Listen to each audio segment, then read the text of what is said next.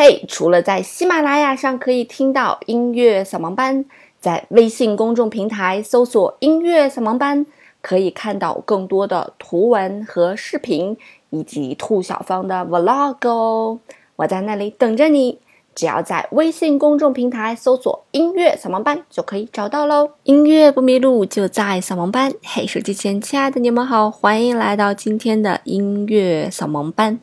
在今天一生必聆听的音乐当中呢，想给大家介绍一位来自于英国的作曲家的作品。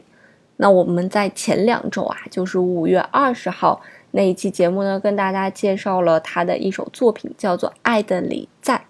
那我们今天介绍的这首作品呢，有一点沉重啊，有一点这个忧郁和悲伤色彩的一首作品，也是他的一首代表作品。那么这首作品呢，就是来自于英国作曲家埃尔加的E小调大提琴协奏曲。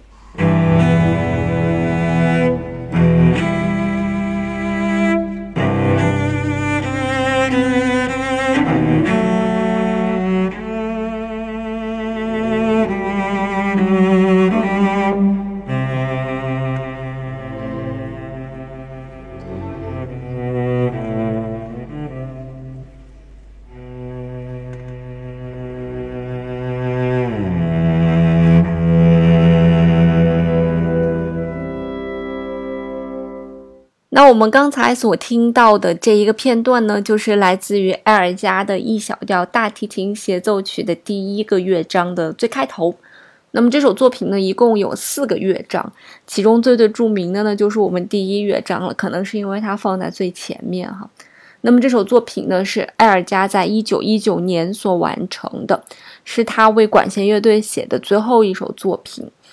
这个时候的他呢，这个在纠缠在深深的病痛当中，然后又是经历了一次世界大战，所以从他的旋律、他的配器以及他选择的这个主奏乐器当中，我们都能感觉似乎他陷入到了一个非常非常失望的一个情绪当中，里面有一种想要宣泄的情绪哈。而且这个大提琴在演奏的过程当中呢，也是把这种想要宣泄但是又没办法完全宣泄的情绪表现得非常非常的淋漓尽致。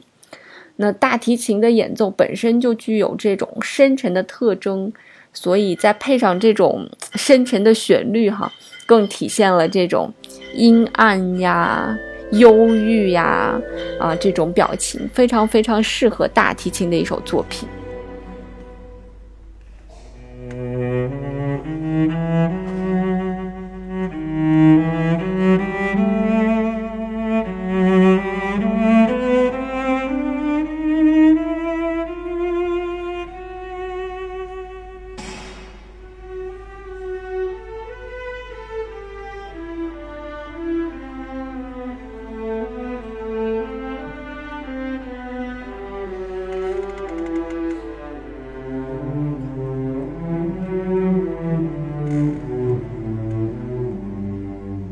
那提到这首曲子呢，就不得不提到一个人呢，就是演奏这首作品最厉害的一个人，他就是来自于英国的女大提琴家杜普雷啊，已经去世了。有人讲杜普雷是近300年英国最好的大提琴家，我觉得有可能杜普雷是近这么多年以来最优秀的女大提琴家了，在全世界最优秀的女大提琴家。我们今天听到的这个版本不是杜普雷的版本，所以我强烈建议大家去听一下杜普雷的版本。杜普雷所演奏大提琴的那种张力啊，以及里面所蕴含的那种内涵，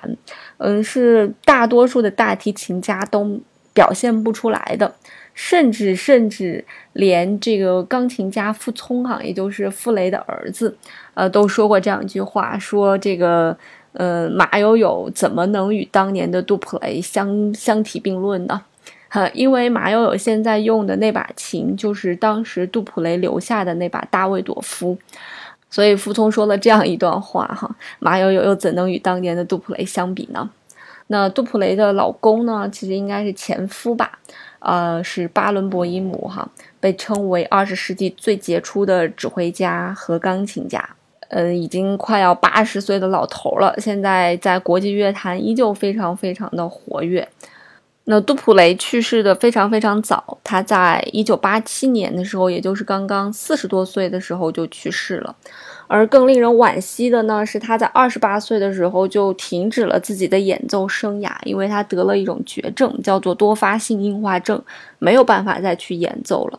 所以他其实这个舞台生命非常短啊，从17岁那一年演出一举成名之后呢，大概只持续了10年的时间，他的演奏生涯只有10年。尽管只有这样短短的10年的时间，但是他所演奏的音乐和他对音乐的这种感知力是大多数的音乐家，甚至连顶尖的音乐家都没有办法去跟他相提并论的。所以也有人曾经讲啊，他听完杜普雷拉琴之后，他就觉得像杜普雷这样拉琴肯定活不长。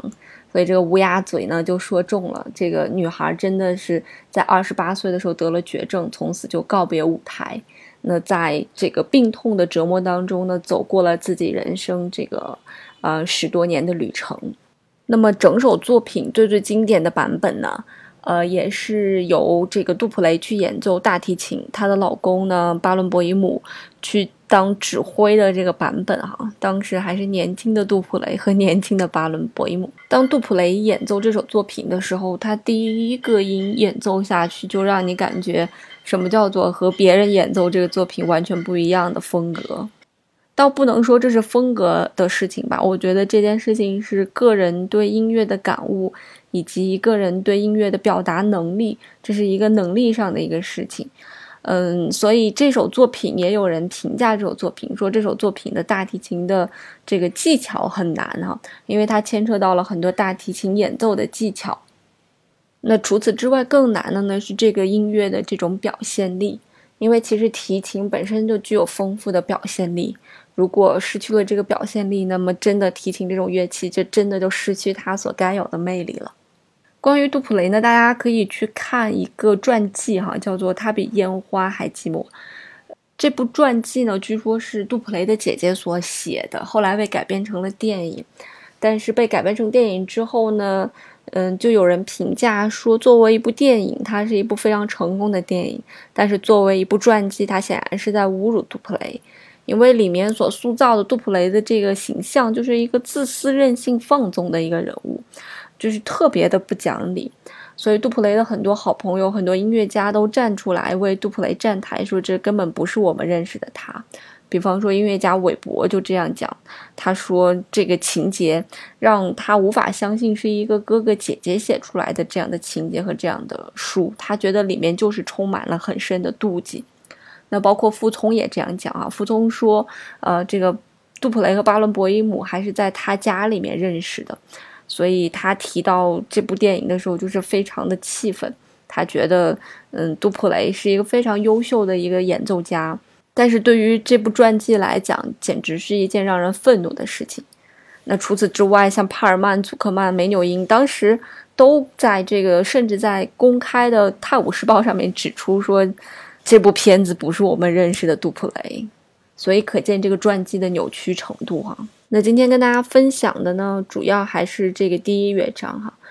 不知道大家在这样一个下班的午后听到这样一首音乐会是一种什么样的心情？好啦，那在节目的最后呢，我们例行做一个广告喽。我自己的项目呢，针对3到8岁孩子英语音乐双启蒙的一个项目已经启动啦。如果家里面有这个年龄段的孩子呢，可以来试听一下课程。那如果你身边有很多很多这样的朋友啊，想要来做我的课程推广员呢，也欢迎来添加小助理的微信 fyfy10241024，音乐不迷路就在扫盲班。我们在爱尔加E小调大提琴协奏曲当中结束今天的节目吧。